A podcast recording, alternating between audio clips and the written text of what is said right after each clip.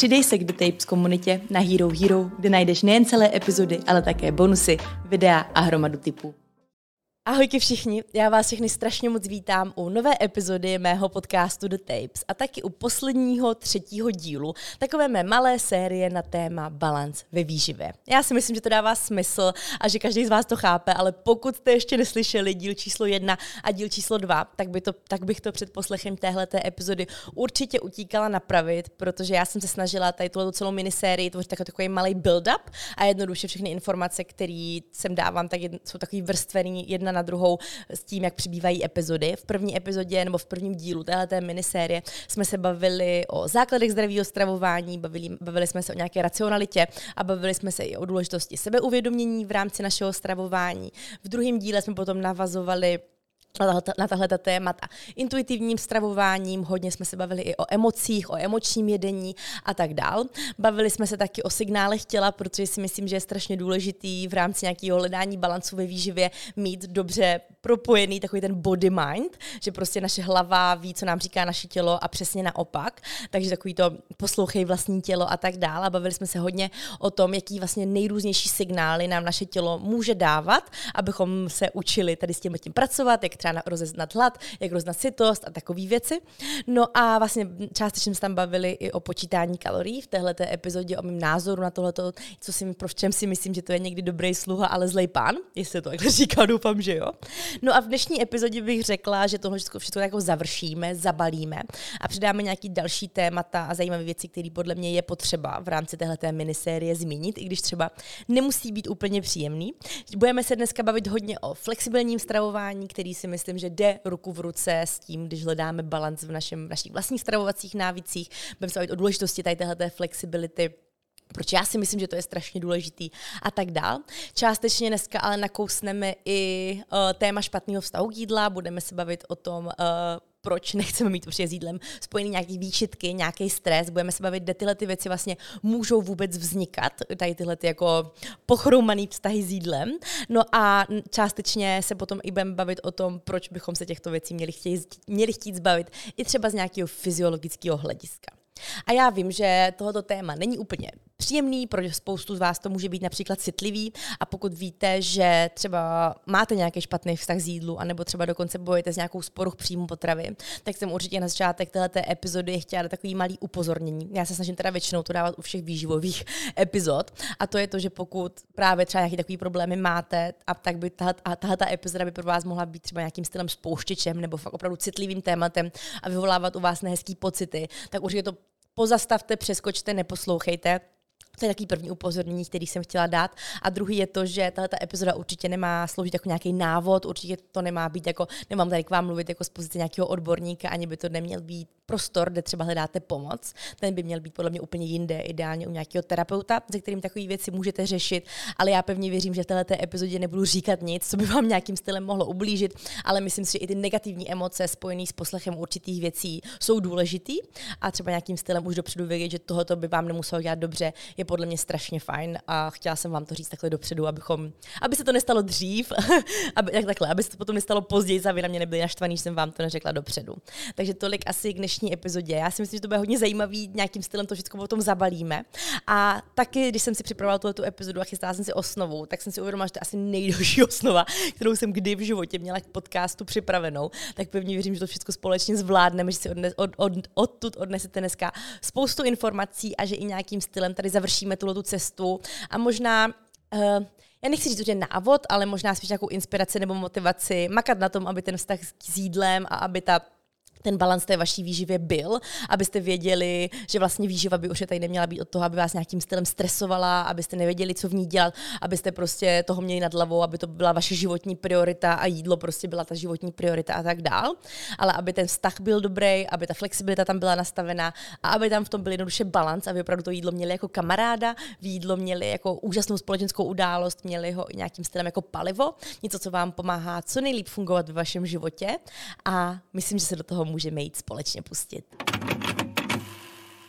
Jak už jsem říkala, primárně se dneska budeme bavit o flexibilitě a budeme se bavit o důležitosti užívání sídla. Já jsem se snažila tohle to možná maličko pojmenovat trochu pozitivněji, abychom se tady nebavili vina z jídla, výčitky a tak dál, ale prostě důležitost užívat si to samotné jídlo a mít z něho prostě zábavu, mít to jako něco, na co se těšíme a něco, co je prostě spojený víceméně jenom s pozitivními zážitky. Takže budeme se dneska bavit o důležitosti užívání si jídla. A na začátek já bych vám ráda řekla takovou jako definici toho, co pro mě znamená flexibilní stravování. Napsala jsem si to, abych eh, to řekla úplně totálně správně, nebo v rámci těch myšlenek, který jsem k tomu měla. Ale flexibilní stravování za mě je nějakým stylem přístup k jídlu, který zdůrazňuje zařazování různých potravin do jídelníčku bez pocitu viny a bez jakýchkoliv restrikcí. Je to vyvážený a udržitelný způsob stravování, který ale zohledňuje naše individuální preference a potřeby. Já si myslím, že tímto stylem jsem vám nejenom popsala, co to je pro mě flexibilní stravování, ale i vlastně, co to je pro mě mít ten balans ve výživě. A když bych to měla říct jako trochu jako ještě zličtit, aby to neznělo jako prostě tady citace, kterou jsem vám přečetla, kterou jsem si dávala doma dohromady, tak, za mě je to jednoduše to, že já si do toho naš, nebo na ten svůj talíř dávám pravidelně věci, po kterých vím, že se budu cítit dobře, že se budu po nich cítit pra, uh, dobře psychicky i fyzicky. Dávám tam věci, které uh,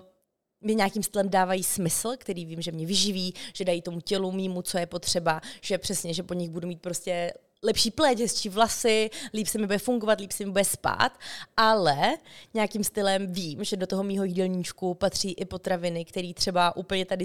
tou první věcí, kterou jsem řekla, nejdou na milion procent dohromady, ale zase tam pro ně mám třeba nějaký jiný důvod. A to může být to, že na ně mám chuť, že je to spojený prostě s nějakou společenskou událostí, že třeba prostě mám takové věci ráda a vím, že prostě mi to třeba do, do, udělá dobře psychicky a mohla bych pokračovat. A na konci tady té cesty tam určitě nejsou žádné výčitky a nejsou tam ani žádné restrikce. Není to, že bych si něco zakazoval, že bych se něčem omezoval, ale spíš vím, proč v tom jídelníčku chci mít tu nějakým stylem tu stravu postavenou na racionálnu, na tom, že vím, proč tam chci mít ty živiny a proč tam chci mít ty makro a mikronutrienty a tak dál. Ale umím si jednoduše i dopřát a umím si dát prostě vlastně všechno, co mám rád. A rozhodně tam nepatří nějaké dělení věcí na zdraví a nezdraví a na dobrý a špatný, ale o tom se dneska budeme hodně bavit. A budeme se dneska bavit o tom, i vlastně, jak se vůbec učit stravovat se flexibilně, protože jak už jsem říkala, myslím v první epizodě tady téhle, celé, tady té celé série, ale mě to přijde fany v tom, že si to vlastně musíme učit. Prostě ve svých 20, 20, 30, 40 letech se musíme učit stravovat flexibilně. I když si myslím, že jako děti jsme se s tím prostě narodili a nějakým stylem jsme uměli a věděli jsme prostě, jaký potraviny si vybírat a co je pro nás dobře, co je pro nás úplně nejlíp. A potom až nejrůznější vlivy a prostě, hm, jak to říct, tradice a prostě zkušenosti a tak dál, eh, třeba i ostatních lidí, tak nás vybudovali do toho, že třeba tady potřebujeme teďka momentálně se znovu učit flexibilitu a potřebujeme se znovu učit nějakému dobrému vztahu k jídlu, protože si upřímně nemyslím, že kdokoliv z nás narodil ke špat, se, se, se špatným vztahem k jídlu. Rodili jsme se tak, že jsme věděli, že to jídlo potřebujeme proto, abychom fungovali, abychom rostli, abychom se měli dobře, abychom prostě neumřeli, že jo, protože bez jídla by to asi úplně nešlo. A já bych chtěla, aby tenhle podcast částečně vám pomáhal tyhle ty věci si uvědomovat, identifikovat a potom si budovat už tu správnou cestičku tady k tomu a ten správný vztah.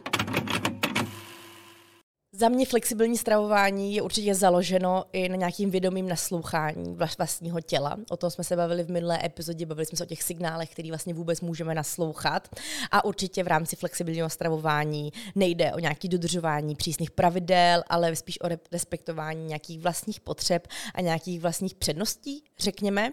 A určitě stravo, to flexibilní stravování je podle mě založeno na tom, že umíme poslouchat signálům hladu a že umíme naslouchat signálům sytosti. Opět témata, o kterých jsme se bavili minule. Uh, za mě asi jedna jako z nejlepších metod toho učit se flexibilně stravovat. Není určitě zapisování kalorií, není to určitě nějaký vážení jídla, nic takového, ale je to za mě jídelní deník. Já už jsem ho tady párkrát zmiňovala, ono to nezní úplně sexy, ani věřím, že to pro spoustu z vás může být něco, co se vám vlastně jako nechce dělat, protože já úplně chápu, že prostě v dnešní době je toho milion a každý vám doporučuje, píšu si deník na tohle a na toto a na toto, ale já fakt zastávám názor, že pokud tady do toho dáme teďka ten effort, pokud víme, že prostě třeba ten vztah s tím jídlem není úplně ideální a je tam co měnit a že tam máme třeba nějaký prostě ať už, jak to říct, ať už třeba neumíme číst ty signály hladu a sytosti, nebo třeba máme prostě s tím spojený i nějaký výčitky a tak dál, tak si myslím, že učit se tady tomu flexibilnímu stravování je skvělý tady s tím parťákem, do kterého se, zapisu, do kterého se zapisuju pocity, dojmy, ale i třeba právě ten level sytosti, který jsem měla po určitý mídle, ten, jako ty fyziologické věci nebo ty fyzické věci, které nám tělo říká, potom jsme něco dojedli. A to může být hladina energie, může to být to, jestli nám nafouklo břicho, jestli prostě za jak dlouho máme hlad, jestli prostě je nám potom dobře, jestli potom jsme prostě plní energie, nebo naopak jsme takový jako uh, jdu spíš lehnout nebo něco takového. A postupně se díky tady tohoto, díky tady tomuto denníku učím. Protože ono samozřejmě šlo by to dělat tak, že si ty věci budu pamatovat, že prostě budu tak fakt jako natrávat ten apel, ale v dnešní době, kdy těch informací je všude strašně moc a většina z nás ještě prostě po tom, co dojí, tak hnedka se musí vrátit zpátky do práce, k učení, něco udělat, něco někam odvést, tak my jsme neustále tou hlavou někde úplně jinde a proto si myslím, že je hrozně důležitý výst ten denník, protože na to zapomeneme. Já to znám moc dobře, že prostě kdykoliv jsem třeba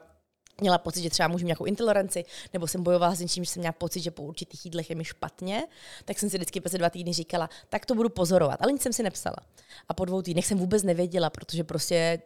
děl se život. A pak, až když jsem si vzala ten denník a psala jsem si, hele, dneska jsem měla snídaní tohle a tohle, bylo mi dobře, ale na oběd jsem měla tohle a tohle a potom mě bylo břicho, tak až potom jsem byla schopná najít třeba tu skupinu potravin nebo tu určitou jednu potravinu, po které mi úplně nebývá dobře.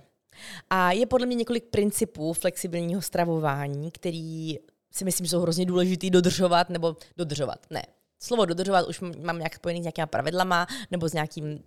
restrikcemi, to vůbec. Uh, jak to říct? Je několik pravidel, které je podle mě fajn k ním směřovat, abychom se flexibilně stravovali, můžeme to říct třeba nějak takhle. A první z nich je určitě, abychom poslouchali svoje tělo. Opět, myslím si, že tady to úplně nemusíme rozbírat do velkého, ale jde nějakým stylem o nějaký naslouchání těm přirozeným signálu hladu, sytosti, které nám tělo neustále posílá. A je důležité podle mě se učit tyhle ty věci rozpoznávat a prostě rozpoznávat, kdy jsem opravdu hladový, kdy například to může být už takový ten jako emoční hlad, o kterém jsme se taky bavili v minulé epizodě, a na, naopak potom se rozeznávat, kdy už jsem si kdy už mám dost, kdy prostě odložit to jídlo a vědět, že už nemusím. A to nemusím, může často znamenat uh, to, že máme naučený vzorce toho, že prostě vždycky to jídlo musíme dojíst, nebo že třeba máme naučený to, že abych byl najezený, tak musím být přejezený, může být to, že prostě doma nás vždycky nutili ten talíř dojíst, prostě může být spoustu věcí, nebo že třeba nechcem urazit tím, že ten talíř odložíme. Může být spoustu věcí, co nás nutí jít třeba přes náš nějaký limit, a nebo naopak jít i pod náš limit, jo? to, že prostě ještě neumíme odhadnout tu svoji porci, nebo například prostě si, že jsme někdy nějaký poznámky stylu, aha, ty toho sníš tolik, a tak dále bych mohla pokračovat. A prostě umět tady s tím tím pracovat, možná umět spojit trošku tady ty jako psychologické aspekty s těma fyziologickýma a prostě říct si, co je teda to moje, kdy mám teda přestat, kdy můžu, teda můžu odložit ten talíř a co je to nejlepší pro mě, abych byl dlouho sitej, abych nebyl přejezený, abych měl hodně energie a tak dál. A opět tady si myslím, že s tím to může strašně moc pomoct i nějaký ten jídelní denník, abychom se učili tu svoji porci a tak, ale o tom jsme se už částečně bavili v minulé epizodě. A myslím, že tyhle ty věci nás strašně moc učí jíst podle potřeb našeho vlastního těla a ne podle očekávání, ne podle vlastně jako nějakých jako naučených vzorců, ne podle toho, co nám někdo říká a tak dál, ale podle toho, co opravdu chceme my. Další princip, který bych už tady zmínila, tak je to, že v rámci flexibilního stravování nebo do toho flexibilního stravování určitě nepatří žádný striktní pravidla a žádný, žádný zakazování. Jo, určitě tam není žádný pravidlo, já nevím, po 18. hodině už nemůžu jíst sacharidy nebo nemůžu jíst cukr. Určitě tam nepatří pravidlo, lepek je špatný, prostě vyhýbám se lepku, protože jsem si to přečetla v blesk.cz. Určitě prostě žádný pravidla a omezování tam nepatří, ale já zase úplně nechci, aby tady z toho vyznělo to, že říkám, že v rámci flexibilního stravování se nemáme nějak omezovat a prostě jíst úplně, co nás napadne ve velkým. To už jsme si, myslím, párkrát zmínili, že tam zase máme a nezapomínáme na to racionálno. A víme, proč takové věci prostě do toho těla nechceme, proč se nechceme přejídat, proč nechceme jíst prostě ráno, večer, odpoledne mekáč, jenom protože Lucie nám řekla, že flexibilní stravování je to, že se neomezujeme. To úplně takovým stylem ne, ale myslím to v tom smyslu, že tam není žádný jako extremismus a omezování v rámci té škály potravin, jo? Jestli, jestli se chápeme. Myslím si, že v tom množství bychom měli furt být rozumní a brát v potaz to, co to naše tělo potřebuje, jak se potom bude cítit a tak. Ne vždycky, jo. Zase jako máme mezi svou jasno, ale ve většině případů. Takže určitě tam nepatří rozdělování potravin na dobrý a špatný, určitě tam a zároveň ale patří prostor na nějakou širok, širokou škálu potravin a jednoduše to, že máme v té stravě nějakou různorodost. To je za mě taky strašně moc důležitá věc, která toho flexibilního stravování patří. To, že prostě nejím ráno každý den kaši, odpoledne kuře a rýži a večer a kuře a rýži, ale že jednoduše vím, proč tam chci mít prostě nejrůznější věci od luštěnin, masa, vajíček, mléčných výrobků, že tam prostě mám širokou škálu ovoce a zeleniny kvůli minerálům a vitam, vitamínům a vláknině, že se nevy, nevyhýbám žádným obilovinám a tak dál. A určitě, co tady ale chci zmínit, je to, že pokud ale mám samozřejmě nějaké omezení, které je zdravotní, tak ho taky beru v potaz. To je taky hrozně důležité. Jo, abych tady neříkala, jako, tak pokud se někdo vyhýbá lepku, tak za mě nejí flexibilně, no tak pokud je celiak, tak asi bohužel nemá jinou možnost. A brát v potaz i tyhle ty věci je podle mě vlastně flexibilita toho stravování. A je to to, že to naslouchám tomu svému tělu, protože mi říká, hele, když si dáš tady prostě sklenici mlíka, tak potom uh, ti bude tři hodiny bolet břicho, jak to třeba mám já, tak prostě vím, že si to dávat nebudu. A i když prostě mám strašnou chuť na to ledový kafe, tak si ho nedám normálním mlíkem, dám si ho s jiným, protože vím, že by mě bylo akorát špatně a to je pro mě taky naslouchání vlastního těla. Co jsem tady ještě chtěla zmínit, že i tady tohleto, že se akceptuju i ty jako věci na druhou stranu, které prostě mi zakazují třeba něco jíst nebo něco pít, tak i to beru v potaz. Třetí princip, který tady mám, tak uh, pamatovat na vyváženost a na nějaký celkový vzor stravování. V tom jsme se bavili, o tom jsme se bavili hnedka v první epizodě, o tom, že ta racionalita za mě je součástí tady toho všeho. Bavili jsme o tom vlastně i v druhé epizodě, kdy jsme se bavili o intuici a o jako naslouchání tomu tělu, o tom vlastně, jako, co to je za mě intuitivní stravování. Tak to, že tam je ta racionalita a to, že vím, že chci mít vyvážený těla, uh, vyvážený těla, vyvážený jídla a že ten jak to říct, že by tam prostě měly být nějaký jako zdravý návyky v rámci toho stravování, je strašně důležitý. Ale myslím si, že toto nutně úplně není o tom, abychom jako sledovali znovu kalorie, abychom sledovali prostě kolik mám bílkovin, sacharidů, tuků a prostě jestli mám dost toho a toho, ale je to spíš o té různorodosti a o té pestrosti, protože já pevně věřím, že pokud budu mít tu pestrost v té výživě a budu vědět, jak ten talíř skládat a nebudu zapomínat už jako racionálně na žádnou z těch makroživin, tak v tom je podle mě ta vyváženost a ne v tom, abych prostě měla přesně tolik a tolik gramů bílkovin a abych si každý talíř stavila podle takových těch jako částí. Jo. Tady prostě bílkoviny, tady sacharidy, tady tuky, ale je to o tom, že já jako racionálně vím, v čem to je, mám nějaký aspoň jako základní vzdělání a umím si to na ten talíř dávat. Takže prostě zahrnu nejrůznější potraviny, hraju si s tou kuchyní, nějakým stylem si vařím, zkouším a tak. To je za mě taky jako nějakým stylem flexibilní stravování. Další princip, který už k tomu patří, je být trpělivá a laskavá. Protože flexibilní stravování je podle mě neustálý proces. A já doufám, že to teďka nebude znít nějak jako demotivačně, ale i v rámci balancu ve výživě si myslím, že jako ani já v životě neřeknu, už jsem to našla, je to super, je to stoprocentní. Podle mě je to neustálý proces i z toho důvodu, že člověk se mění, mění se mu nějakým stylem priority, mění se mu cíle, mění se mu to prostě, jak i to tělo třeba, co zrovna potřebuje a třeba s tím, že prostě stárne a tak dál. A proto si myslím, že i to flexibilní stravování je o tom neustálém učení se a zjišťování, plus prostě kolik je potravy, na kolik je principů a neustále se objevují nějaké nové věci a nový i třeba suplementy a tak dál. A myslím si, že je vlastně jako to krásný v tom, že je to neustálý proces učení se o svém těle, o tom, co nám vyhovuje, co nám pomáhá, co zase naopak nám škodí, po čem se necítíme dobře. A myslím si, že v rámci tohoto je strašně důležitý být k sobě nějakým stylem laskavý a být trpělivý. A jednoduše, když něco prostě pokadím a prostě udělám to špatně, tak potom zase příště budu vědět, proč už to dělat nechci. A třeba to mám v tom denníku, nebo si to pamatuju, ale jednoduše jsem laskavý, nezlobím se na sebe, nemám tam ty výčitky jako sakra, tak teďka úplně si zdala prostě zbytečně od tady tohoto navíc, jak je špatně a bolí tě břicho, OK, stalo se, já si myslím, že každému z nás se stane, že se někdy přejí, protože mu to strašně chutnalo, nebo protože chtěla ještě zkusit tamhle to a tamhle to. A místo toho, abychom si řekli, tak ty jsi úplně zklamala prostě, tak ty si vůbec nemíš, prostě ty vůbec nemíš jíst a ty vůbec nejsi flexibilní v tom a to, co to je za intuici, když takhle přejíš vůbec takové myšlenky k tomu prostě nepatří, to je úplně OK, to se stane opravdu úplně každému z nás. A jenom prostě příště víme, že OK, tak asi s tím přišly pocity toho, že jsem přesycený, není mi dobře, chci mi spát, tak příště budu vědět, že si můžu dát tady o něco méně. Učím se z toho. A když se mi to stane ještě 20krát, je to OK, když se mi to stane ještě 100krát, je to OK. Prostě zase mě to mělo dát nějakou novou informaci, které jsem se naučila něco o té své sitosti, o tom prostě co mi dělá dobře a jdu dál. Jsem prostě k sobě laskavý a jsem trpělivý s tím celým procesem, protože vím, že je to takový celoživotní proces a že jakmile budu mít už třeba podchycený tohleto, tak zase třeba budu zase objevovat nějaké nové věci a zjišťovat nové věci. A to je úplně OK. A to neříkám, že prostě nikdy v životě nebudete mít balans ve výživě. Já si myslím, že jako třeba já můžu říct za sebe, že mám balans ve výživě, ale neznamená to, že už teďka nebudu nic měnit ani zkoušet a takhle teďka to vůbec, já to miluju, já miluji zkoušet na sobě nové věci, objevovat nový zákoutí té výživy a prostě zjišťovat, jestli tohle to mi pomáhá víc, nebo tohle to mi pomáhá víc. Prostě jsou furt nové oblasti, ve kterých se můžu vzdělávat a to je pro mě ten proces učení se. No a úplně poslední věc, kterou jsem tady chtěla zmínit, která je podle mě ale kor důležitá a to je to, abychom pamatovali na nějaké individuální potřeby a naše vlastní preference. Protože Opakuju to milionkrát, každý z nás je jiný, každý z nás funguje jinak, každý potřebuje něco jiného a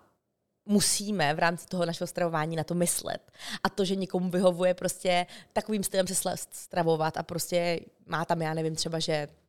se vyhovuje mu mít jeden, jednu nějakou sladkost, já nevím, za x dní třeba, nějakým stylem. To neznamená, že to vyhovuje vám, vám to může vyhovovat úplně jinak. A prostě může to být v porci, může to být v počtu jídel za den, může to být v tom třeba prostě kolik sladkého potřebujete, protože třeba nějakým stylem zase sportujete, máte jiné aktivity, vaše práce vypadá jinak. Myslete u toho vždycky jenom na sebe a na vaše pocity. Ne to, co vyhovuje kámošce, ne to, co vyhovuje tady někomu z rodiny, nebo co vyhovuje někomu na internetu, ale co vyhovuje vám. Vůbec ani co vyhovuje mě, já vám tady třeba budu povídat o něčem, co nějakým stylem mě vyhovuje a co mě baví a vlastně tak. Ale to vůbec neznamená, že to budete tak mít vy, že prostě vaše, byste úplně individuální jedinec a proto si myslím, že je hrozně nutný v rámci toho flexibilního stravování dbát důraz na tu vlastně individualitu a na tu jedinečnost, kterou v sobě máte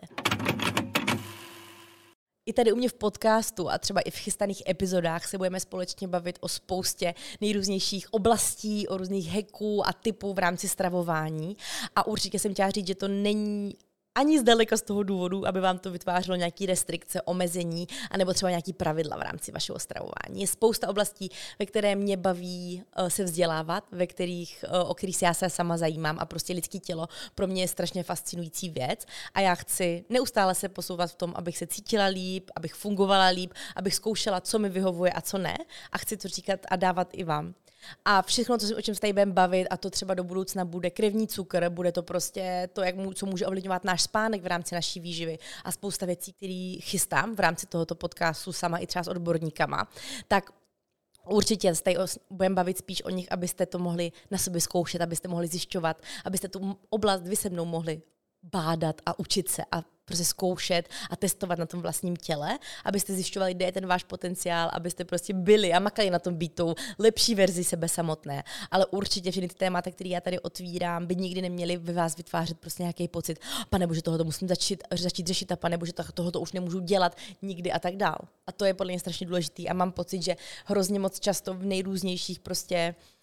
jak to říct, jako edukačních, lifestyleových, eh, ať už prostě podcastech a různých jako sítích a tak dál. A lidi, kteří se prostě věnují tvorbě kontentu v tomto, tak se to často neříká. Často se prostě otevře téma toho, proč byste měli řešit tohle a tohle a prostě nikdo vám neřekne, ale to je OK, já jenom vám chci tady dát jako další nástroj, jak se cítit líp. Co si z toho vezmete jenom na vás, zkoušejte to, ale rozhodně by vám to nemělo vytvářet žádný stres a nějaký restrikce a omezování a tak dále. Ale spíš, abyste taky mohli se společně se mnou dál posouvat. No a já bych se s váma ráda pobavila o nejrůznějších výhodách a nevýhodách flexibilního stravování, protože si myslím, že je fajn se na to podívat trošku jako objektivně. A mezi výhody flexibilního stravování se určitě řadí, a myslím, že to z tohoto dost plyne, nějaký menší pocit omezení a zakázání. Určitě potom i nějaká přirozená regulace hladu a sytosti, vyvážený přístup k jídlu, apel na individualitu, to jsme tady zmiňovali, jo, každý z nás je jiný a my a dáváme tomu důraz. Určitě i nějaká udržitelnost v rámci toho našeho životního stylu, protože já sama zastávám názor, že nějaký flexibilní stravování a to, že jsme si našli nějaký ten balans ve výživě, ničemu se nevyhýbáme, nemáme tam restrikce, extrémy, omezení, tak je ta nejudržitel, nejudržitelnější cesta a za mě asi jako jedna z mála cest, která se dá opravdu jako udržet až do konce života, nebo nějakých jako přístupů k přístupu ke zdravému stravování a určitě, co se řadí mezi výhody flexibilního stravování, tak je menší riziko vzniku poruch příjmu potravy. Sami víme, už jsme se tady o tom párkrát bavili, že těch faktorů, který můžou ovlivnit z nich poruch příjmu potravy je strašně moc. Určitě jako to není tak, že když se budu stravovat flexibilně, tak určitě se mi nic takového nemůže stát, ale určitě tam je menší riziko, pokud já se už učím pracovat s tím tělem takhle a s tím jídlem tímto směrem, než když třeba právě, jak jsme se bavili minule, nějakým počítání kalorií, restrikcích, nějaký výživový směry a tak dál. Mezi nevýhody flexibilního stravování se určitě řadí to, že ne vždycky je lehký rozlišit mezi hladem a chutí, protože nám tam často do toho přichází nějakým stylem ty emoce, nějaký zajetý vzorce a tak, takže často to flexibilní stravování vlastně může být jako jedna z nejtěžších cest, kterou si můžeme vydat, ale it's worth it, asi tak bych to řekla, protože samozřejmě je jednodušší, když někdo řekne, OK, tak od zítřka už nebudeš jíst tohle a tohle a tohle, ty to prostě jako katneš a jdeš, a než prostě se učit postupně a prostě dát tomu ten čas a třeba si psát ten denník a prostě naslouchat to tělo a jednoduše jako víc propojovat to tělo a tu hlavu, což vlastně je podle mě i ten obrovský cíl, tak je to určitě jako nějaká nevýhoda toho, že vlastně stravovat se flexibilně může být těžší, může to být delší cesta, ale za mě, víte, jak to, to říká, že něco jako mm, je to ta nejtěžší cesta, ale je to ta jediná cesta, kterou bys měl jít, takže prostě se tím vydej, nebo něco takového uh, jsem někde slyšela, četla, docela se mi to líbilo, ta myšlenka. Další nevýhodou je určitě to, že pokud člověk pochopí špatně flexibilní stravování, tak potom může hrozit i třeba nějaká nadměrná konzumace uh, ultra zpracovaných potravin, sladkého a prostě fast foodu a tak dál, protože přesně pochopí flexibilní stravování, takže aha, tak když mám na něco chuť, tak se to dám a potom prostě přesně to může výst tady k tomu a prostě čím víc tyhle ty věci jíme, tak tím víc nám eh, v úvozovkách tělo říká, že je potřebujeme, protože jsou to takový ty jako ultra velký chutě, hodně jako kombinace slaného, mastného, sladkého, takový to, co prostě, po čem to naše tělo volá a čím víc to jíme, tak tím víc to budeme i potřebovat, protože určitě nějaká návykovost tam potom vzniká. Takže je tam i riziko toho, že když to prostě někdo pochopí špatně, tak je tam potom jako nadměrná konzumace těchto věcí. Potom určitě nevýhodou může být i nějaký sociální tlak a nějaký srovnávání se, protože uh, ta diet culture, o které se dneska ještě budeme bavit, je prostě všude kolem nás. A myslím si, že někdy jako jít tady tou svou vlastní cestou a prostě jako jak to říct, nějakým stylem prostě určitě pokud se chcete stravovat racionálně a zdravě a tak dál, tak nějakým stylem to bude vnímat i okolí. A často potom tam můžou být takové jako ty poznámky typu, aha, a ty si můžeš dát donát, když jíš zdravě, aha, a ty si jako dáš víno, protože já jsem myslel, že teďka prostě se snažíš uh, nějakým stylem najít prostě uh, to, co ti vyhovuje ve zdravém stravování a tak dál. A tyhle ty věci jako často na nás můžou tlačit a jako vlastně můžeme až trochu pochybovat o tom, jestli teda vlastně to, co děláme, je správně a jestli teda opravdu děláme pro, tebe, pro sebe to nejlepší, co můžeme dělat. A vidíme to prostě všude kolem nás, jako lidi zkouší nejrůznější diety a jsou nejrůznější jako nový směry. A ten tlak z toho okolí tam určitě je. A to ať už jako od našeho nejbližšího okolí, tak potom i prostě v rámci internetu, sociálních sítí a tak dál. A někdy je prostě těžký možná to, tomu jako odolat, řekněme, protože máme pocit, že neděláme dost, nebo že bychom měli zkusit nějakou tu novou dietu, nebo že bychom možná neměli jíst tady tuhle tu věc, a nebo že asi teda si nemáme dávat tady tu skupinu potravin, protože přece chceme jíst zdravě a tak dále, jenom protože je tam nějaký tlak z toho okolí. A myslím si, že proto je strašně důležité jako vidět, proč to děláme a vidět i prostě, když jdu a dám si tu zmrzlinu a prostě tak vím, proč si ji chci dát, protože na ní mám chuť, protože prostě jsem se na ní těšil a já nevím, prostě můžu milion věcí nadiktovat, proč si chci jí dát zmrzlinu. A potom, když někdo má nějakou blbou poznámku, tak vlastně jako nás se to už nedotkne. Ale věřím, že pokud jsem v začátcích a nějakým stylem teprve hledám tady tuhle tu cestu, chci se z toho stravovat racionálně a zdravě, ale vím, že tam patří i to, že si dám to, co mám rád, tak potom to může být těžký slyšet tady tyhle ty komentáře, protože přece jenom ten support od okolí je prostě strašně důležitá věc. No a poslední věc, kterou tady mám napsanou ještě jako nevýhodu, tak je nějaká potřeba obrovského sebeuvědomění a nějaké formy sebeovládání. To možná částečně jako, jak to říct, uh, navazuje i na, ten, na to jako nadměrnou, na nadměrnou konzumaci ultraspracovaných a prostě cukrnatých potravin a tak dál, že prostě určitě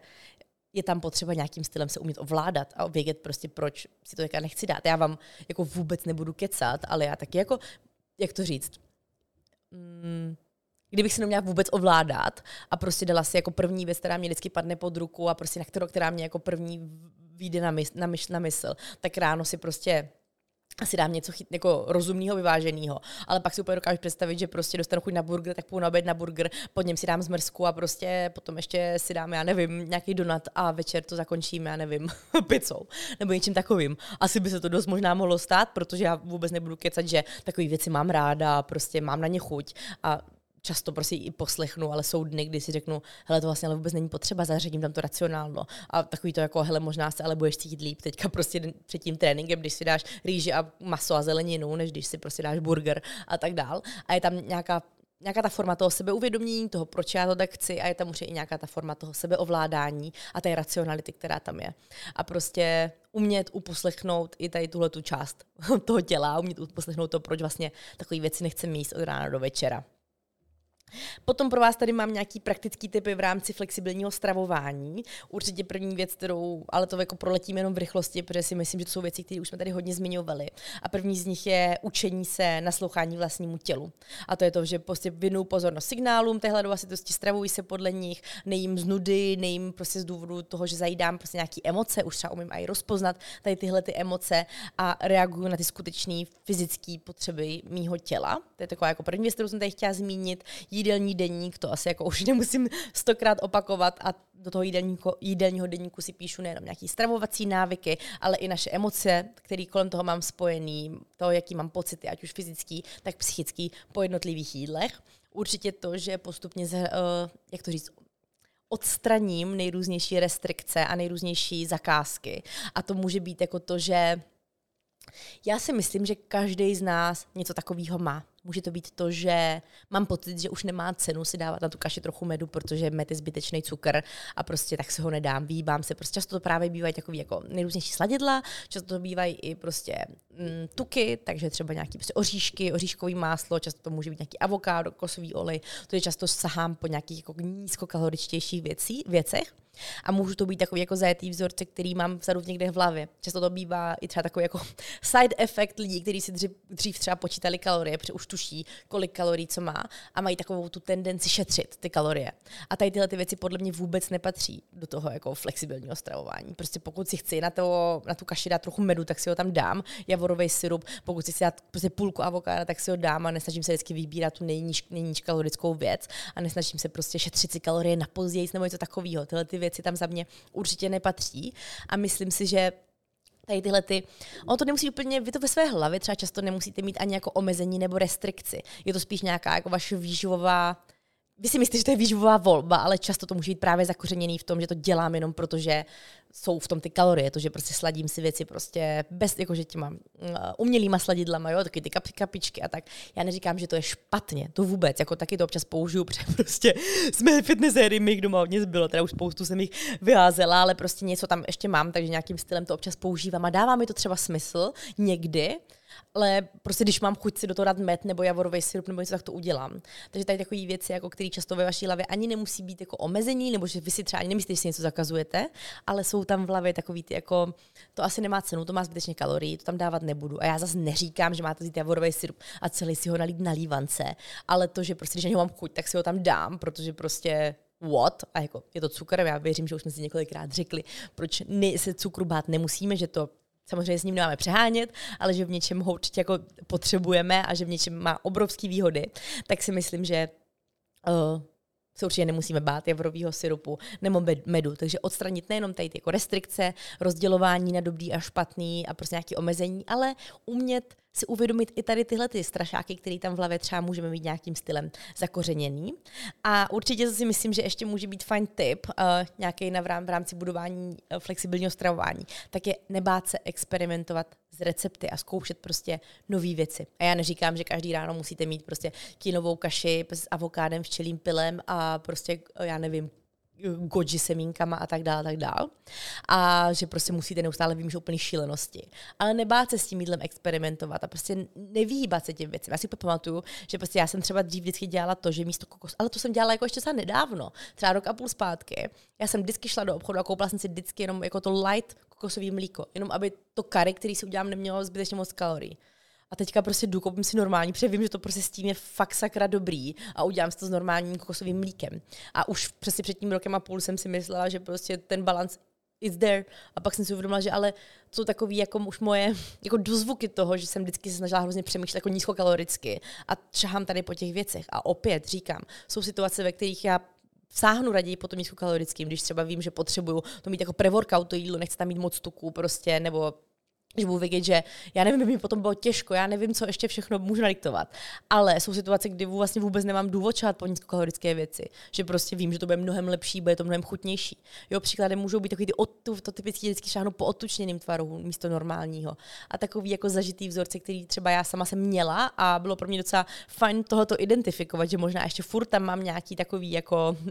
já nechci fear foods, to nebyly úplně fear foods, ale zažitý vzorce, asi bych řekla, a předpoklady, který jsem v rámci toho jídla měla. No a užívání si jídla.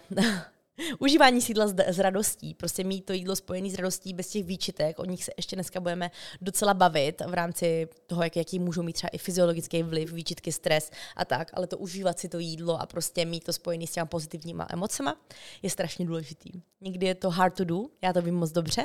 ale minimálně, abychom se tady o tom dneska pobavili, proč to je důležitý, může být třeba dobrou motivací na tom makat. Může to být třeba pro vás dobrou motivací si prostě dát zamyslet se nad tím, sepsat si, který ty pocity máte, učit se to prostě trochu bourat tyhle ty věci, jo? to, že vy přesně vím, že prostě mám s jídlem spojenou nějaký nějaký negativní emoce, nebo třeba se výbám nějakým věcem, tak příště půjdu a naopak vystavím se na, na schvál tady těmhle těm situacím. To, že si půjdu a koupím si to tučný kokosový mlíko nebo ten tučný tvar, zkusím to a zjistím, že prostě vlastně se vůbec nic nestalo. Takže my bychom se pomaličku vrhli do tématu, který jsem nazvala, jak už jsem to říkala na začátku, důležitost užívání sídla a stravování se bez špatných pocitů. Přidej se k The Tapes komunitě na Hero Hero, kde najdeš nejen celé epizody, ale také bonusy, videa a hromadu typů je celkem dost fyziologických vlivů, které na nás může mít to, že máme špatný vztah s jídlem, nějaký výčitky a stres, který je s jídlem spojený. Já sama, když jsem to dávala dohromady, jsem byla docela překvapená z toho, kolik toho vlastně vůbec v tom seznamu je. A pevně věřím, že některé věci, které dneska budu tady zmiňovat, by vás třeba ani nenapadly, že to vlastně může, nebo že ten jako nějaký výčitky a stres s jídlem může mít vliv na tyhle ty věci. Jak už jsem říkala, já tady už teď jako nemám kouzelnou hůlkou a neřeknu vám prostě, takže teda od zítra asi je dobrý mít dobrý vztah s jídlem a všichni to tak budeme mít. Já vím, že to není vždycky takhle lehký, ale už jsem zmiňovala to, že by to tohle to všechno mohlo spíš třeba sloužit jako motivace, pokud víte, že tam ten dobrý vztah s jídlem úplně není, abyste to začali měnit, abyste se vydali na tu cestu, která někdy může být trnitá, může trvat dlouho, ale je to podle mě něco, co, na čem se opravdu vyplatí zamakat, protože už vám to zůstane až do konce života. První vliv, který to může mít, tak to asi nikoho nepřekvapí, ale jsou to nějaké poruchy stravování, může to být samozřejmě někdy až jako porucha příjmu potravy, přejídání se a tak dále, což může vést nejenom k brutálnímu úbytku hmotnosti, ale třeba i k nedostatku živin, nějakých nutrientů, vitamínů, minerálů, což potom ovlivňuje spoustu věcí od orgánů přes naši kůži, prostě pleť, přes nechty, vypadávání vlasu a tak dál. Další vliv, který to může mít, tak je určitě, jsou určitě i poruchy trávení, protože nějakým stylem stres a úzkost hodně je souvis, souvisí s naším se zdravím našich střev. A ono to funguje jako tak tam a zpátky. To znamená, že když máme prostě nějakým stylem rozhozený trávení, máme prostě špatný střevní mikrobiom a spojený prostě problémy s trávením, tak to může ovlivňovat naše mentální zdraví a prostě ten stres a úzkosti a tak dál. Ale funguje to i přesně naopak, když máme hodně stresu a hodně úzkostí, tak to potom může zase neskutečně ovlivňovat naše trávení, naše trávící procesy, může to způsobovat nadývání, zácpu, průjem, prostě nějaký refluxy, opálení žáhy a tak dál. Další vliv potom je určitě i snižová, sniž, snižová, snížená imunita, protože stres, který se s náma nějakým stylem táhne dlouhodobě a nějaký psychický nepohodlí, určitě může oslabovat náš imunitní systém. Ono to částečně opět souvisí trošku i s těma našima střevama, s tím zdravím střev a tak dál. Potom prostě tělo je určitě náchylnější k nejrůznějším nemocem a k infekcím a tak. Další vliv potom tady máme i na srdce a cévy, protože stres může zvyšovat hladinu hormonu, hormonu kortizolu a potom způsobovat zvýšení krevního tlaku a naší srdeční frekvence, což potom zvyšuje nějaký riziko srdečních onemocnění. Jo, já vím, že my se tady bavíme jako overall o stresu, že to není jako stres, který je jenom vždycky spojený s jídlem,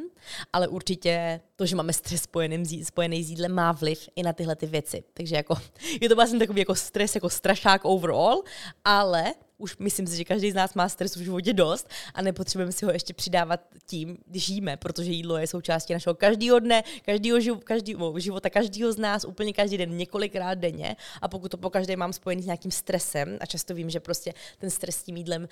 často není spojený jenom s tím, jako že sedím a jím, ale často je to to, že neskutečně přemýšlím furt nad jídlem, to jedno jídlo dojím, už přemýšlím na dalším a stresu se nad tím, co budu jíst, kdy to budu jíst, jak to budu jíst, tak prostě jsem v takovém jako kontinuálním neustálém stresu, který může mít vliv tady na všechny tyhle ty věci.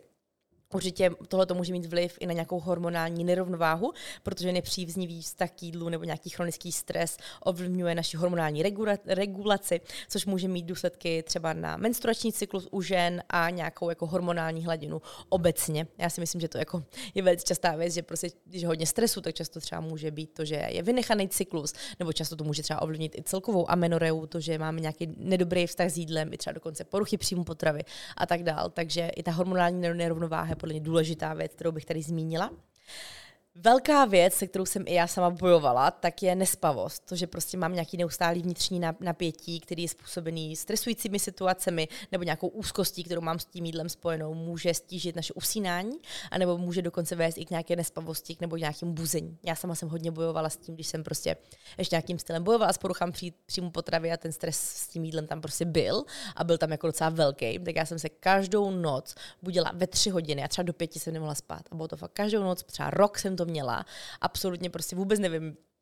jakoby jak už potom, asi potom prostě postupně, a že jsem si jako začala fixovat tady tyhle ty věci a to tělo mělo dost kalorií a všechno se to spravilo. Ale bylo to strašné. Já jsem se vždycky zbudila ve tři ráno. Měla jsem úplně jako oči jak baterky. Cítila jsem se úplně jako, že jak kdybych už byla vyspaná. Ale třeba potom v pět jsem znovu usnula a potom jsem se ráno probudila v sedm úplně, ale úplně rozbitá. Takže jako já sama jsem tohoto tady dost potvrzuju, že ta nespavost může být uh, docela, jako, jak to říct, velkým negativním vlivem tohoto všeho. A to, že jsme nevyspaní, tak potom neskutečně ovlivňuje naše kognitivní funkce, naši náladu, naši celkovou energii, naše běžné fungování v každém dní.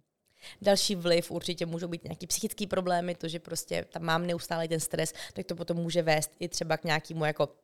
rozvoj depresí, úzkostných stavů, panických atak a tak dál. A celkově si myslím, jako poslední věc, kterou bych tady chtěla zmínit jako vliv, tak je zhoršení obecného zdravotního stavu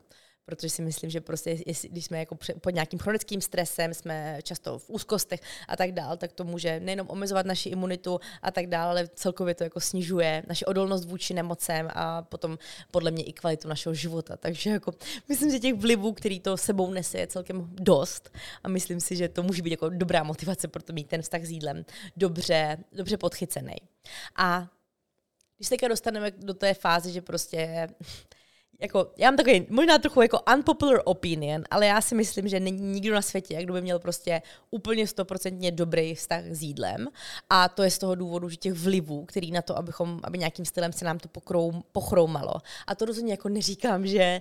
to musí být až jako porucha příjmu potravy. Já když se bavím o špatném vztahu s jídlem, tak rozhodně se to nerovná porucha příjmu potravy. Já si myslím, že porucha příjmu potravy je až jako taková jako nejzaší fáze toho špatného vztahu s jídlem, ale můžou to být jako nejmenší maličky jako niance, které se objevují v tom našem každodenním stravování a v těch našich stravovacích návicích, který potom prostě můžou nějakým stylem pochroumávat ten vztah s jídlem a kterými vlastně jako celkem lehce zvládneme ovlivnit, jenom když trochu začneme tomu dávat víc pozor a trochu víc budeme umět i v těchto těch věcech číst a budeme třeba vědět i co všechno, to mohlo, mít vliv na to, že takhle tyhle, tyhle ty věci cítíme. Protože těch věcí je úplně, úplně strašně moc a já jsem se tady dala dohromady několik věcí a několik vlivů, které můžou vést k tomu, že máme pocit viny z jídla, nebo že máme prostě s jídlem spojený nějaký negativní emoce. A myslím si, že úplně největší část dneska budeme věnovat v rámci tohoto tématu, uh, tématu dietní kultury. Já jsem určitě nemohla, nemohla jsem tohoto téma tady vynechat, protože si myslím, že to hrozně moc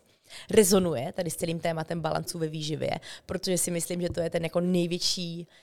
vliv a největší prostě téma, který má eh, vliv na většinu z nás v rámci našich stravovacích návyků, v rámci, v rámci i třeba nějakého sebevnímání, vnímání našeho vlastního těla a tak dál. A pokud by někdo z nás nevěděl, nebo z vás nevěděl z té dietní kultury, já si myslím, že jako pojem diet culture už každý z vás někde postřehl, ať už na sociálních sítích, četli jste o tom někde myslím si, že to jako je teďka všude, čím dál více o tom mluví a to je strašně moc super. Ale pokud byste nevěděli, co to je, tak dietní kultura je širší sociokulturní fenomén, který vytváří média, reklamy, trendy, sítě, ale taky velice často rodiny, škola a tak dál, který zahrnuje myšlenky, postoje, hodnoty a normy týkající se stravování, tělesného vzhledu a zdraví. Jedná se o soubor přesvědčení a očekávání, které formují naše vnímání a chování ve vztahu k jídlu a tělesnému obrazu. Ta dietní kultura v sobě jednoduše nese několik faktorů a několik, několik věcí, které nás neustále ovlivňují v tom, jaký rozhodování děláme ohledně jídla a i to, jaký třeba vztah k jídlu máme. A já si myslím, že fakt není nikdo na světě, koho by se dietní kultura nedotkla. A dietní kultura může být, můžeme startovat, když budeme se bavit o té rodině, může to být ta poznámka toho, ne, tohoto já už nebudu prostě raději po 18. co, co nám řekne prostě mamka na grilovačce. Může to být to, že prostě neustále jsou nám předkládány třeba nějaký ideály, ideály krásy, to, že prostě na časopisech vidíme jenom samý hubený modelky, prostě vyrýsovaný, žádný procento tuku a tak dál. Může to být to, že jsou nám neustále prezentované věci, aha, ty bys měl zhubnout a zhubněte do plavek a tady tyhle ty prostě jako slogany marketingový, že neustále se nám předkládá to, že bychom měli být hubenější, měli bychom jíst takový a neměli bychom jíst takový potraviny. Neustále i často prostě v médiích bývá to neustále rozdělování na dobrý a špatný, neustále se říká, co je zdravý a co je nezdravý v rámci potravin. Jsou to prostě ať už maličkosti, tak prostě neustálí poznámky, můžou to být prostě články, můžou to být to, co nám prostě předkládá internet, to, jak se nám prostě ukazuje ta dead girl, která prostě jí jenom špenát a tak dál. Je to prostě takový jako soubor neskutečně moc věcí a prostě myšlenek a tvrzení, které jsou nám předkládány už úplně nej, od, od nejútlejšího věku, neustále se mění, jo. Já když jsem byla malá, tak se prostě, tak byla taková jako trend těch, jako, jak to říct, nízkokalorických věcí a všechno, co jsme jedli, tak muselo být prostě prostě bez kalorií a prostě taková jako Olga Šipková a tak dál, prostě jíš okurku a ty lápy. Potom zase prostě naopak se hrozně začaly hanit sacharidy, takže potom byla zase taková ta vlna toho, že sacharidy se nesmí večer a prostě ovoce je špatný, protože obsahuje cukry a jsou to ne, jako neustále ty trendy se mění, ale jsou součástí neustále té dietní kultury. Jak už jsem říkala, je to několik věcí, které nám ta dietní kultura tvrdí. První z nich je to určitě nějaká jako idealizace toho, jak by měl vypadat náš tělesný vzhled. A to nejenom tím, jakou máme postavu, jaký máme typ postavy, ale to, jak bychom měli vypadat, jaký bychom měli mít vlasy, jaký bychom měli mít nechty, jak bychom měli být upravený, jak bychom měli být, já nevím, oholený, úplně všechno možný. Ale prostě určitě existuje nějaký jako ideál toho našeho tělesného vzhledu, který je nám tou dietní kulturou předkládán a jsme tím strašně moc ovlivňovaní. Já si myslím, že každý z nás si to dost jako uvědomuje, to nějaký porovnávání se a tak dál, že prostě jako každý z nás ví, co je ta jako hezká, jak vypadá jako hezká holka, jaký má vlasy, jaká byla, byla, jako má postavu a tak dále. Určitě každý z nás bude vnímat trošku jinak, ale takový ten jako obecný ideál krásy je určitě někde stanovený, může se neustále měnit. Já si myslím, že jako ideál krásy se určitě měnil za poslední desetiletí a i roky se to dost mění. Jo, tak už to jsou širší boky, prostě hezký kulatý zadek, plochý břicho, dřív třeba to byly úplně hubený holky, předtím to byly trochu jako plnoštílejší holky. Neustále se to mění, ale furt je nám překládáno to, jak by měl vypadat ten ideál dál. Další věc, kterou určitě nám určitě tvrdí ta dietní kultura, je taky nějaký určitý restriktivní přístup k jídlu, protože často ta dietní kultura podporuje nějaký restriktivní diety, postupuje, podporuje nějaký vylučování určitých potravin a to může být prostě keto dieta, může to být paleo dieta, může to být prostě veganství v tom slova smyslu, že prostě je to cool. Jo, já už je tady nebudu jako tvrdit, že veganství je prostě jako součást dietní kultury, určitě je spousta jako lidí, kteří dělají estetického přesvědčení, ekologického přesvědčení a tak dál. Ale tak takový to jako jsem vegan, protože to je cool, jsem vegan, protože prostě tady to bylo v časopise, tak to tím myslím, ale jsou, jako je strašně moc, jsou takový ty diety, kdy prostě jenom pije člověk nějaký prášek ze sáčku, prostě takový ty polívky, prostě neustálý restrikce a neustálý jako market, je to jako marketing nejrůznějších jako diet clutch věcí, jako jsou hubnoucí medvíci, jako jsou prostě detoxikační věci, to všechno je součástí určitě jako dietní kultury. Určitě potom se mezi to řadí i nejrůznější módní diety a nejrůznější trendy, protože prostě samozřejmě ta dietní kultura je hodně, hodně ovlivňována moderními dietami a nejrůznějšími stravovacími trendy. Často tyhle ty trendy můžou být eh, nepodložený vědeckými důkazy a můžou asi spíš přinášet nějaký zmatek a nejistotu, nejistotu ohledně správného stravování. Já si pamatuju, já už nevím přesně, kdo to byl, to má nějaká zpěvačka, prostě ona řekla, že aby takhle vypadala, tak vyřadila prostě, jaká nadiktovala ten obrovský prostě seznam toho, vlastně z toho vzniklo, že že jedla jenom špenát, jabka a bílky nebo něco takového. A byl z toho hrozný trend a prostě holky jako zkoušely takhle jíst taky dva týdny, jestli taky takhle budou vypadat a tak dále. Prostě tohle je přesně krásný, krásná ukázka těch jako trendů v rámci diet culture, že prostě jsou nám neustále předkládány nějaké úplně jako extrémy a diety, které bychom měli držet, abychom takhle vypadali, zkusit tohle, vyloučit tohle a tak dále. Úplně nádherná ukázka dietní kultury. Určitě do dietní kultury s nějakým stylem řadí i sociální srovnávání a tlak, protože dietní kultura často vede, já nechci ani říct, že může vést, ale často, často vede k nějakému srovnávání se s ostatními a k nějaký pocitování tlaku v rámci dosahování určitých standardů, nejenom ve stravování, ale určitě i v tom, jak vypadáme. A srovnávání přesně tak může se, jako, může se, může, jak to říct, může se projevovat nejenom v rámci nějakého jako fyzického vzhledu, ale taky stravovacích preferencí, což často může vést k nějakým pocitům viny, k nějakým pocitům nejistoty, to, že vlastně vůbec nevíme, jak vlastně to naše stravování má vypadat, jestli tohle to jíst můžeme, jestli tohle to teda jíst nemůžeme. A taková ta jako obecná prostě, takový to šíření stravovacích mýtů a takový to jako obecný zděšení se toho, že aha, já jsem četla, že po špagetách se přibírá, aha, já jsem četla, že prostě sacharidů můžu jenom tolik a tolik gramů, nebo jenom jeden kousek ovoce denně, protože to psali tam prostě, já nevím, v Meduňce nebo někde. Tady tyhle ty prostě neustálí jako, no přesně ten sociální tlak, což nám kámoška řekne, že četla, že tohle by se nemělo dělat nebo dělá tohle, přeji to funguje a prostě neustálý tlak a porovnávání se toho, jestli teda my jíme správně. Já si myslím, že to zná úplně každý z nás, jestli to je teda OK, že si dám tohle, že si dám ten chleba, že si dám prostě ten dortík a tolikrát nebo tolikrát denně, to, že máme potřebu díky sociálnímu tlaku prostě neustále jako mít tam OK, tak já si ten dortík dám jenom jednou týdně, nebo ten dortík si dám prostě jenom jednou za měsíc a ještě prostě ideálně si ho dám před menstruací, protože prostě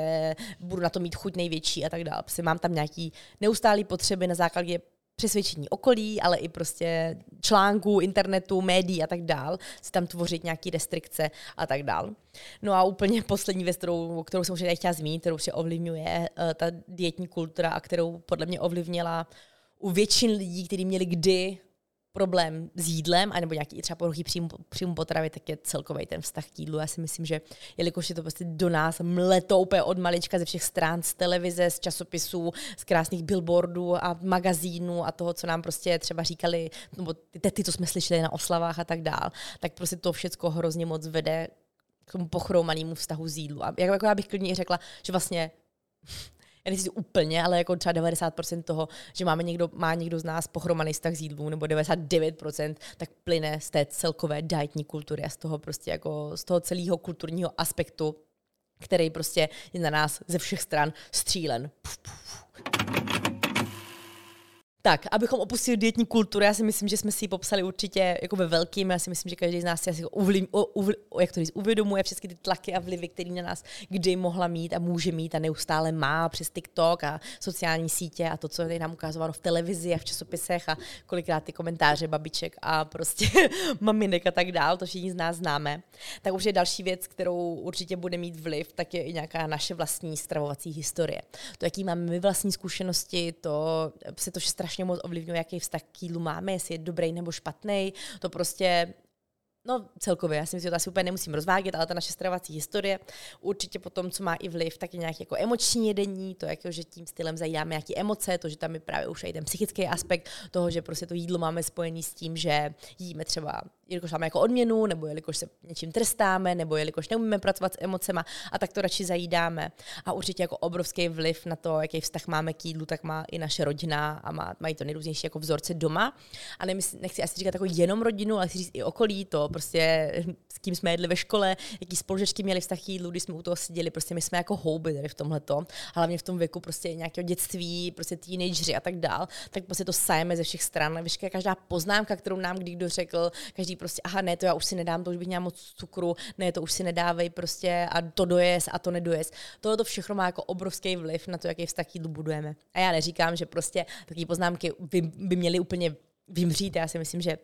Částečně tady jako asi vždycky budou, ale jsou určitý, který by teda určitě vymřít měli. Myslím si, že asi příklady si tady dávat nemusíme, ale prostě tady tyhle ty jako to, jak jsme to viděli u našich rodičů, jak naši rodiče, jaký měli vztah s jídlem, jak prostě to komunikovali, jakým stylem třeba oni jako u toho stolu prostě jedli, nebo co si dávali, co si nedávali, jaký komentáře kolikrát měli, ale jenom úplně nutně na nás, ale i na sebe. O to už nebudu, já musím zhubnout do plavek a takový to prostě teďka zkouším novou dietu. Všechno tohle to nás strašně moc ovlivňuje, to, jaký měli ty návyky, jaký jsme viděli návyky u našich vlastních rodičů. Hrozně důležitý. Já úplně jsem několikrát o tom přemýšlela, jak prostě třeba tohle pro mě vím, že jednoho dne bude obrovský téma, až třeba budu mít vlastní děti. Takže prostě jakým stylem já chci být jako tou přirozenou rolí pro ně a to jako tím prostě jak to říct, vzorem, který, podle kterého oni se potřebují stravovat a prostě najít tady v tomhle tu vlastní cestu. Já si myslím, že jako a ta přirozenost bude úplně nejlepší, protože pevně věřím, že ten vztah s jídlem už mám dobře fixlej a že si myslím, že ty děti jsou jako houba prostě nasá, nasáknout to, ale pokud má matka špatný vztah s jídlem, tak dost možná, i když to bude před těma dětma skrývat, jo, takový to prostě, že jim bude ukázat jen to dobrý prostě a potom večer, až po děti spát, tak tam nacpe prostě čip sama, jenom aby to ty děti neviděli. Já si myslím, že ty děti, děti tohle to všechno strašně cítí a nasáknou to a potom prostě se to může dost projevovat. I ty restrikce doma, úplně všechno má obrovský vliv na to, jaký máme vztah s jídlem. No a teďka, už jsem, jak už jsem to nazývala, tak jako důležitost užívání si jídla bez viny. Jakým stylem teda můžeme tady na tomhle jako pracovat a jakým stylem můžeme tady tohle všechno zhodnotit. První věc, kterou bych chtěla přiříct, je to sebeuvědomění v rámci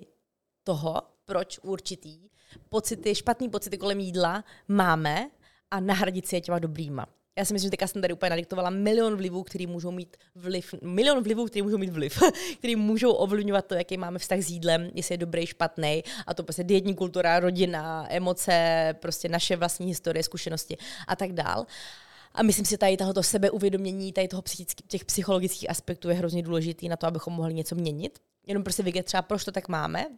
úplně skvělá věc. A pokud nejsme dost, jak to říct, uvědomění na to, abychom se to přišli sami, tak nám třeba často s tím může pomoct terapeut. Já si myslím, že to je úplně skvělá věc, že pokud i třeba tady s tím nějakým stylem bojujete, máte nějaké jako nevyřešené věci s jídlem, tak terapeut vám často může přijít, pomoct přijít na tady tyhle ty klíče k tomu, proč tomu tak je a odkud to může všechno právenit a tak dál. Takže jako vědět, co je pro náš ten spouštěč, proč to tak je, prostě přehodnotit ten náš vlastní mindset kolem jídla a kolem viny je hrozně důležitý a je to jako, jako základ pro to, abychom to jídlo vlastně mohli jako plně užívat a měli s ním spojený ty pozitivní emoce.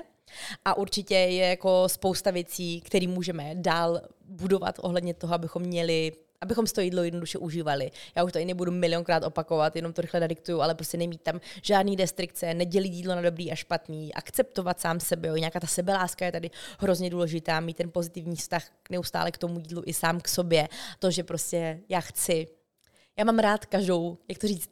každou tu buňku svého vlastního těla a to ať už jako tu, kterou mám v hlavě, tak i tu, kterou mám prostě v rukou, v nou, v našem kor, všude a dávat jí ty věci, které potřebuje, protože prostě chci, já ji chci jako laskavě vyživovat, asi tak bych to nazvala a neustále se neporovnávat. Vůbec ty svoje nástravovací návyky neporovnávat vůbec s nikým jiným. Jsou pro ně takový jako základy pro to, abychom mohli vlastně si to jídlo jako eventuálně užívat a mít s tím spojený všechny ty dobrý pocity a to prostě jako hezký což by tak i mělo jít. Prostě hledat si na tomto pěkný, hledat si tam ty jako společenské akce, dělat si to jídlo hezký, prostě zkoumat to, jak se po něm cítím, zjišťovat to, jak vlastně se ještě můžu cítit líp díky jídlu, protože je to strašně silný nástroj. To jsou nádherné motivace pro to, abychom si to jídlo užívali, abychom s ním měli spojeny ty dobré pocity a abychom postupem času odstraňovali všechno to negativní.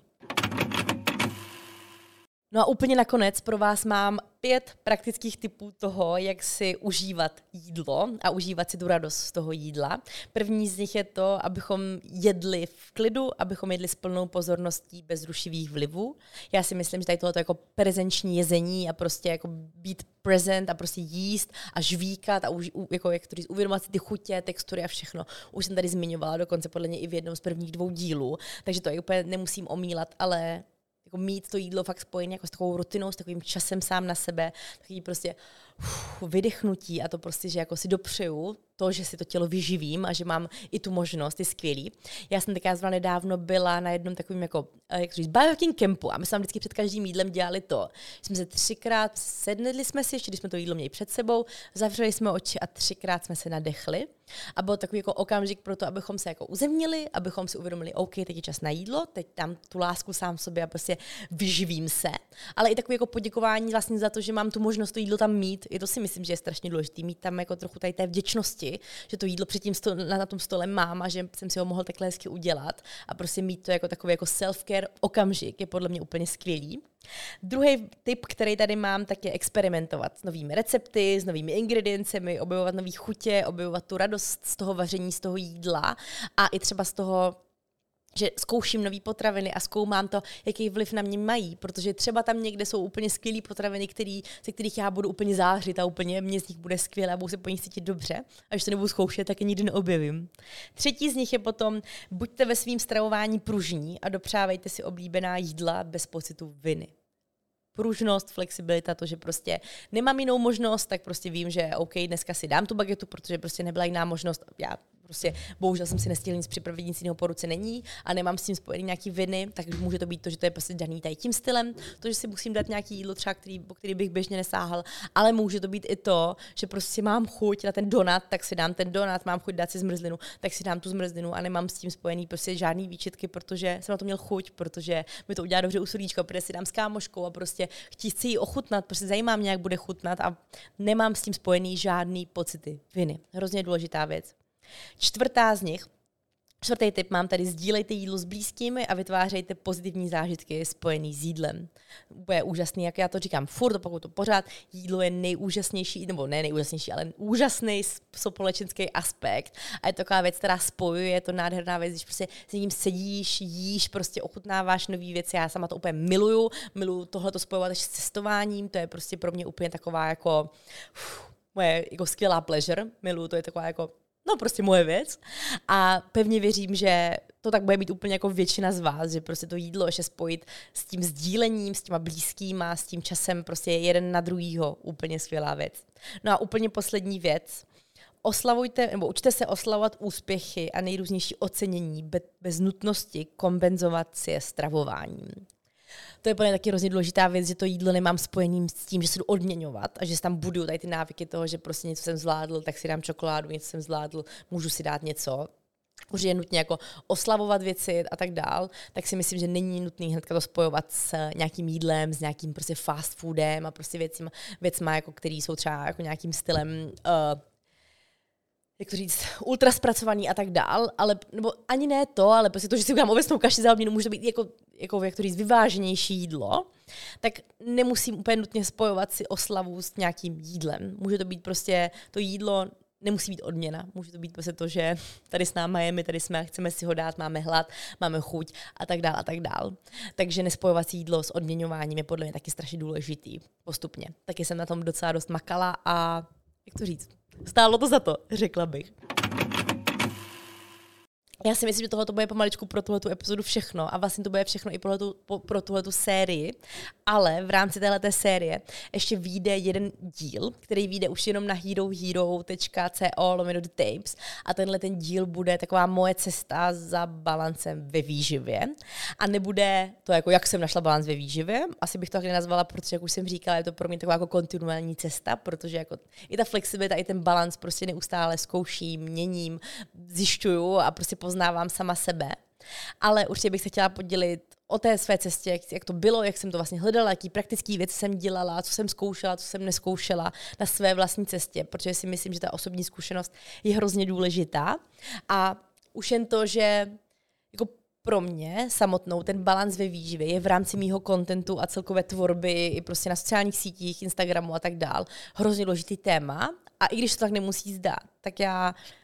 si myslím, že, bo já určitě chci mít obrovský vliv na vás tady v těchto těch věcech už jen tím, že vám ukazuju, jakým stylem funguju úplně v běžném životě. To, že ukazuju, že prostě si dám nějaký jídlo a nemám s tím spojený prostě vždycky úplně dlouhé komentáře, proč jsem si dneska dovolila dát pizzu. Nic takového, prostě jsem si dala pizzu. Už jen to, že ukazuju tyhle ty věci, ukazuju prostě ten běžný život, ukazuju to, ten normální vztah s jídlem, který jsem si vybudovala, je podle mě strašně důležitý.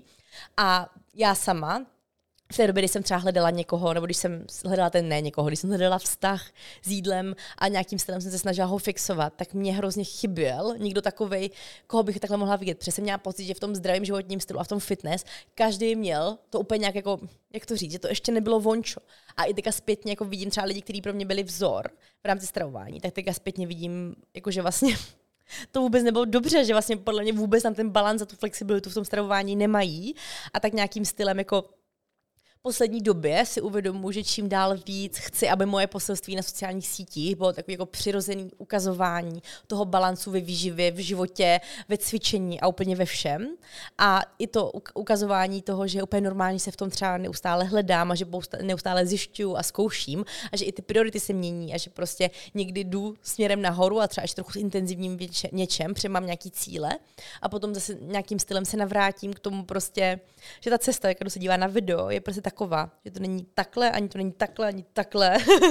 Ukazuju nahoru dolů prostě nejrůznější věci, ale že to je taková jako vlnka, která prostě s náma pluje a to nějakým stylem jsem si začala čím dál víc uvědomovat, že je takový moje poselství. Že chci, aby to bylo poselství mýho podcastu, celé mé tvorby, nejenom samozřejmě mé tvorby, nebo nejenom tohle, být poselstvím mé tvorby, ale řekla bych takovým jako hlavním poselstvím a že to je pro mě strašně vlastně důležitý. A že i proto pro mě byla hrozně důležitá tady ta celá minisérie, protože mám pocit, že se v ní tak trochu obtisklo to, kde teďka já momentálně jsem, jaký zkušenosti teďka momentálně mám za sebou a jaký názor na tyhle ty věci teďka momentálně mám. A kdo ví, třeba ještě za dva, tři roky si uděláme nějaký update epizodu, kde zase se podělím o něco dalšího, co jsem zjistila v rámci flexibility a intuice a naslouchání vlastnímu tělu a celkově o tom balancu ve výživě, ale tohle to je to, kde teďka já jsem jsem na to docela značně pyšná, abych řekla. Fakt mám z toho jako radost. Mám i radost z toho, co vlastně vzniklo, tedy z toho všeho z těch zkušeností a témat, který jsem já dávala poslední týdny dohromady, abych tady s váma mohla sdílet. A pevně věřím, že i vám tady tahle ta minisérie dávala smysl a že třeba, když to potom ještě se mnou přijete zakončit na to Hero Hero, o lomeno The Tapes a tam společně ještě se podílíme o tu osobní zkušenost, která podle mě tady k tomu všemu hezky sedne a dá tomu takový jako ucelený obraz a třeba i jako ještě další dávku motivace se proto hledat ten zdravý vztah k jídlu, tak pevně věřím, že to jako tak hezky dá teďka jako takový trend tomu, co já chci v rámci svého obsahu sdílet a co, tady, co chci pro vás znamenat v rámci sociálních sítí. A to je taková nějaká přirozená inspirace nebo přirozené ukazování lidskosti a toho, že takhle je to prostě úplně normální a běžný a že ve fitness nemusí být a ve zdravém stravování nemusí být prostě restrikce, omezování a odůvodňování a takové věci. Takže jsem vlastně jen takhle na závěr chtěla říct, že já i díky téhleté tvorbě, téhleté minisérie jsem si vlastně tak částečně dala možná maličko dohromady.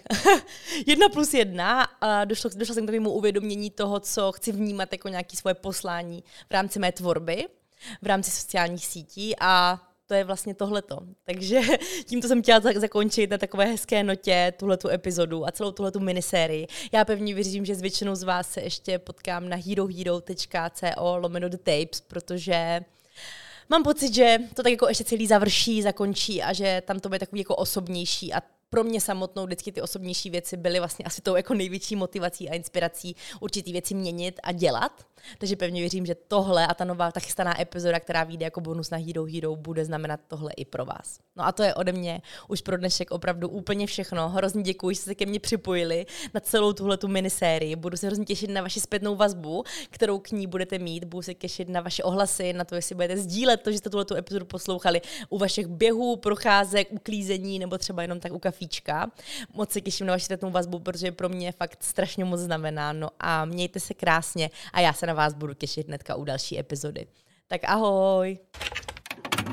Přidej se k The Tapes komunitě na Hero Hero, kde najdeš nejen celé epizody, ale také bonusy, videa a hromadu typů.